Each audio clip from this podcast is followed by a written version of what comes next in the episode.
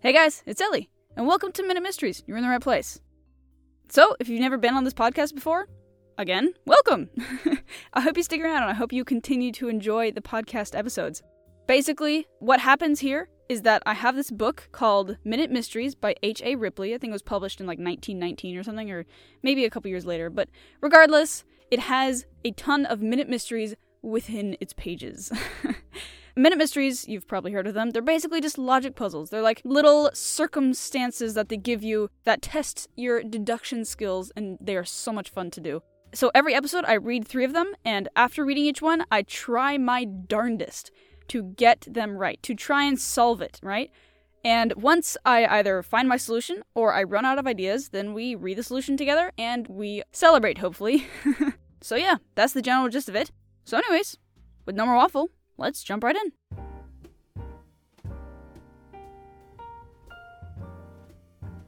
Sergeant Reynolds' theory. Inspector Kelly picks out such nice, messy jobs for me. Professor Fordney smiled as Reynolds made a wry face. We found him lying against a boulder about 10 feet from the bottom of a 50 foot embankment of solid rock. While there were no traces of the path of his fall, the concrete road directly above him was stained with blood. I don't know why people insist on walking along the highway. That's such a bad curve right there. I don't suppose we'll ever find out who struck him. And then it's possible for someone to have hit him without knowing it. And I believe the car that did stopped, and the driver, seeing how badly he was hurt, in fear, drove on. What makes you think that, Reynolds? There are tracks of a car skidding along the shoulder of the road, and footprints in the blood where the fellow dropped on the pavement. I suppose the poor old man regained consciousness, staggered to his feet, and rolled down the embankment. That finished him. Ugh, it was a messy affair. Who is he? No, we're not sure. The only identification was a small scrap of paper in his pocket with the name Tabor. By a queer coincidence, there was a large T deeply cut in the blood-stained boulder which stopped his fall. No doubt, Sergeant, the murderers intended you should take exactly the inference you have. But don't you see blank blankety blank blank blank? it has a bunch of blank words with only their first letters in it. What did the professor tell Reynolds? So, the, the question in this one is what did the professor tell Reynolds? And as I mentioned, the last sentence of what Fordney says is blanked out, but it's not completely blanked out. You still get the first letter of every single word. So, here are the first letters of the words in order, if you want to write it down or something. T W N B B T R A T B. In that order. And from what it looks like, the, the blanks are different sizes, so if you're so if you're trying to follow along and trying to solve this problem along with me, first of all, feel free to do that. Second of all, um, it looks like the third word, which starts with N, only has one letter after it, because the blank for that one is very short. Anyways, uh, I don't know if I'm gonna really be able to take that into account, but if you're willing to, you know, rewind this podcast and like try and figure it out by writing out the words you might have said, feel free. I think that would be really fun.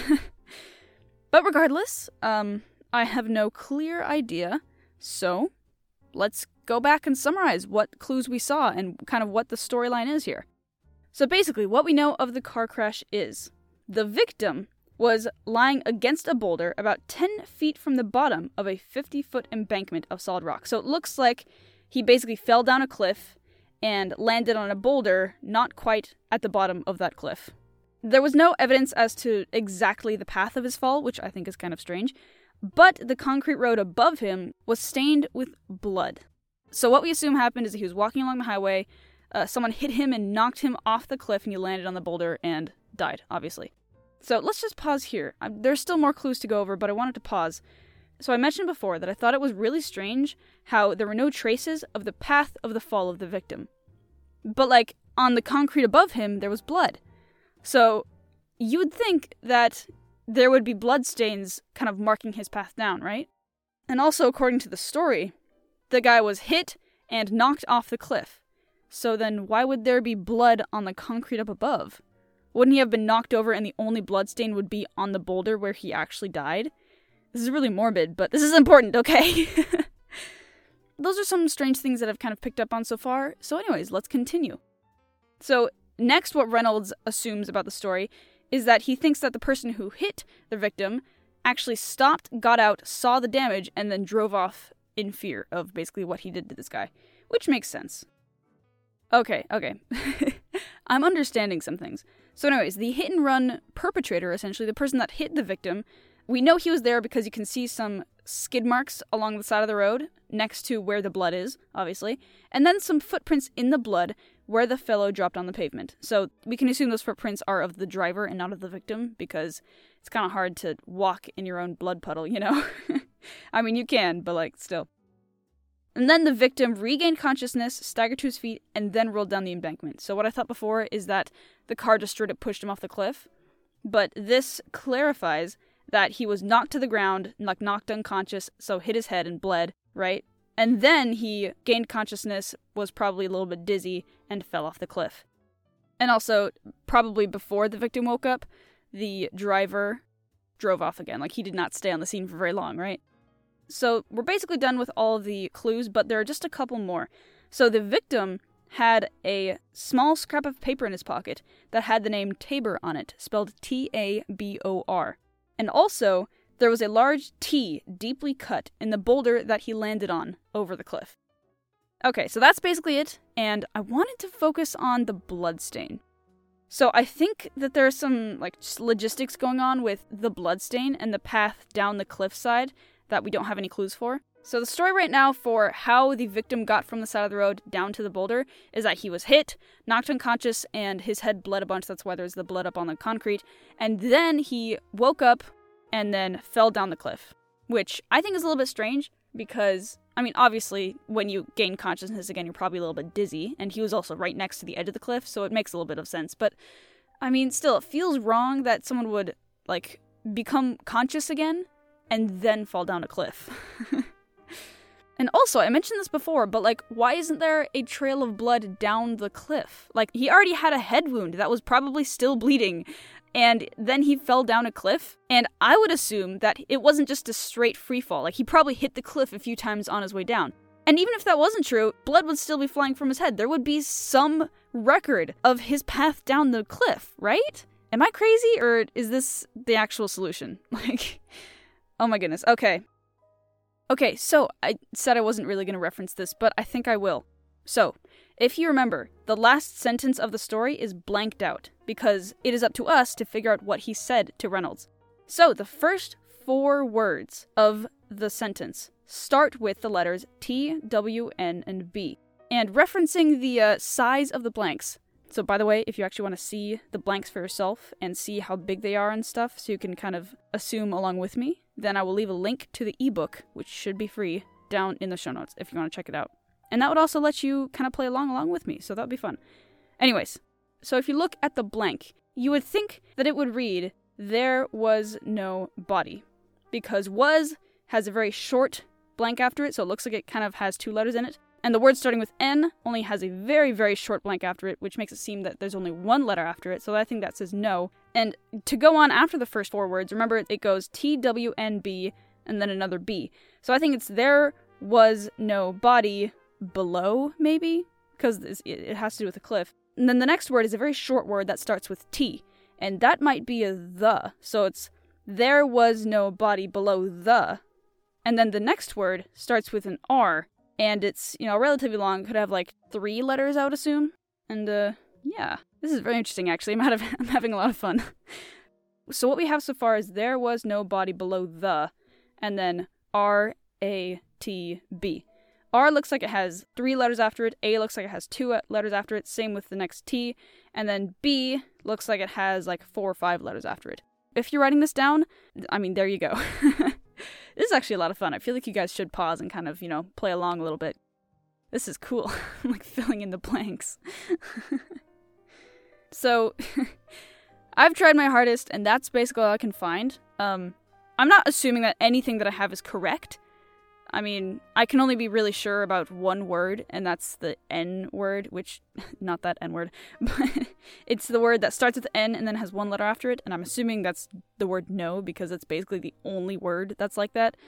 But besides that, I don't know, and I'm kind of at a loss at this point, but let's see how much of it we got right. Let's see if we got any of it right, you know? I'm kind of curious. So, just for reference, my final answer, my final solution, although incomplete, is there was no body below the R A T blood question mark? I don't know about the blood one.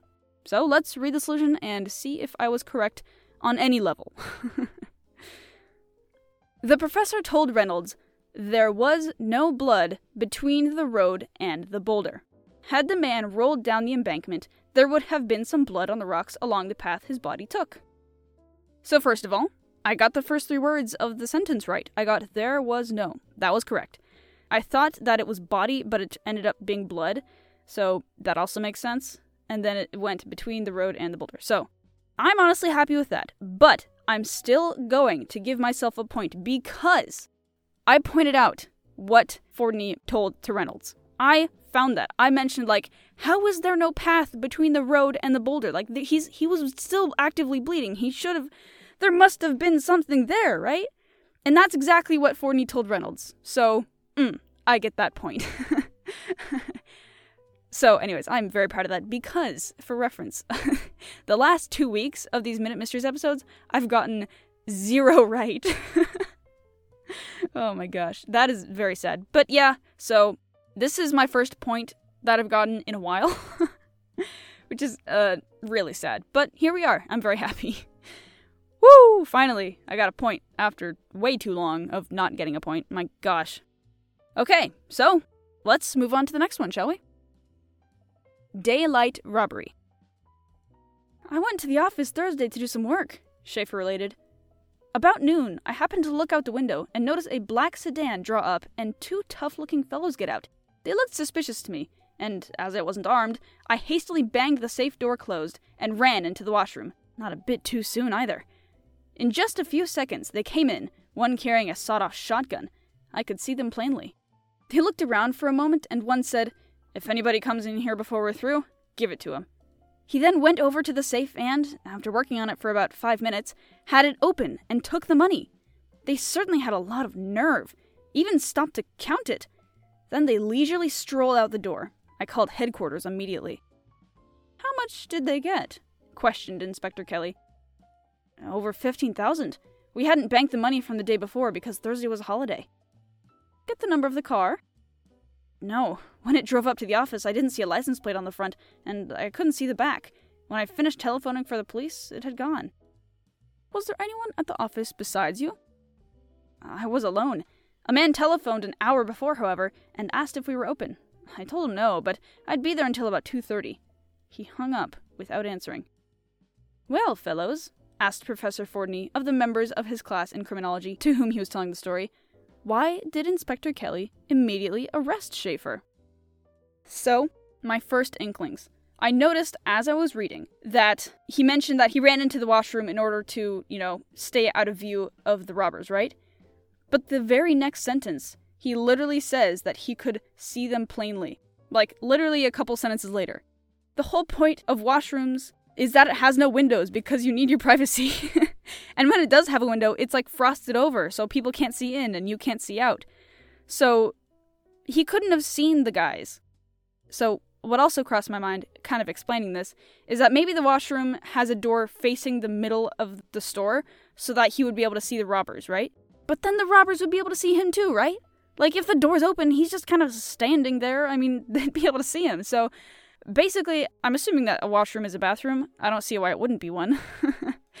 but yeah, like, what the heck? so, yeah.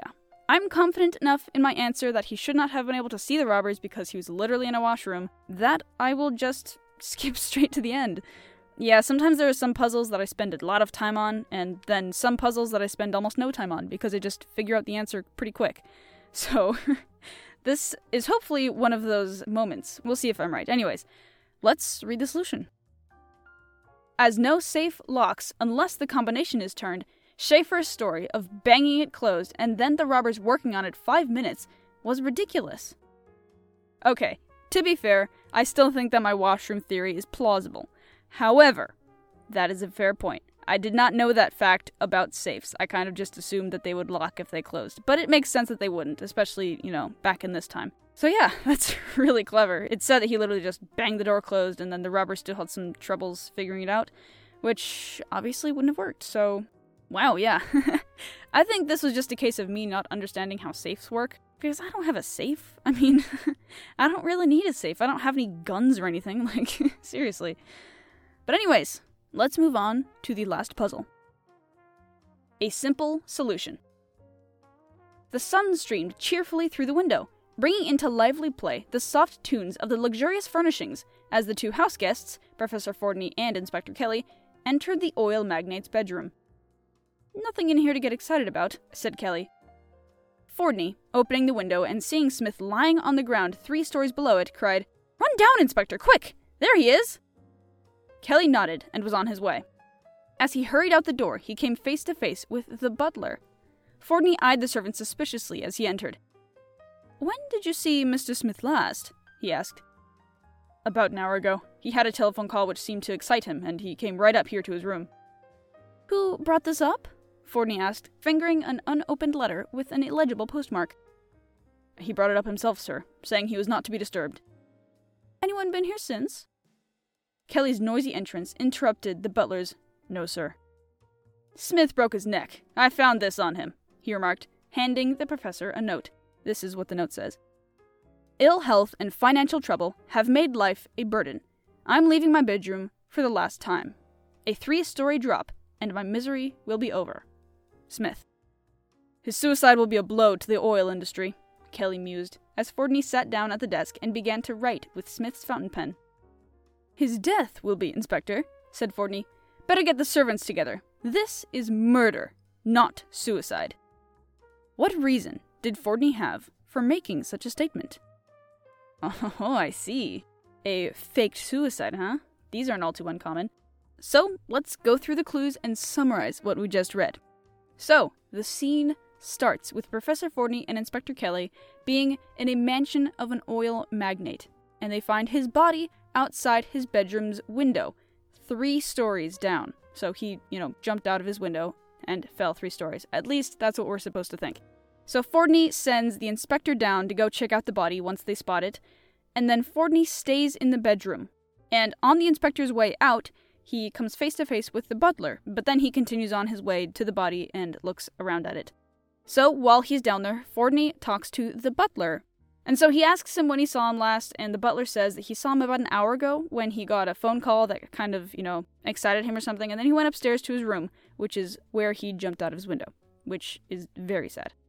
Next, Fordney notices an unopened letter with an illegible postmark in his room, and the butler says that the victim was the one that brought it up himself. And after Fordney's question, wondering whether anyone has been here since the death, uh, the butler said no. So, interesting. It was at this point that the inspector gets back from looking at the dead body and he finds out that Smith broke his neck and he also found a suicide note on him. And then, basically, right after that, Fordney is like, he was murdered. You know, this isn't a suicide, this is a murder. And then that's basically where the story ends. So, yeah.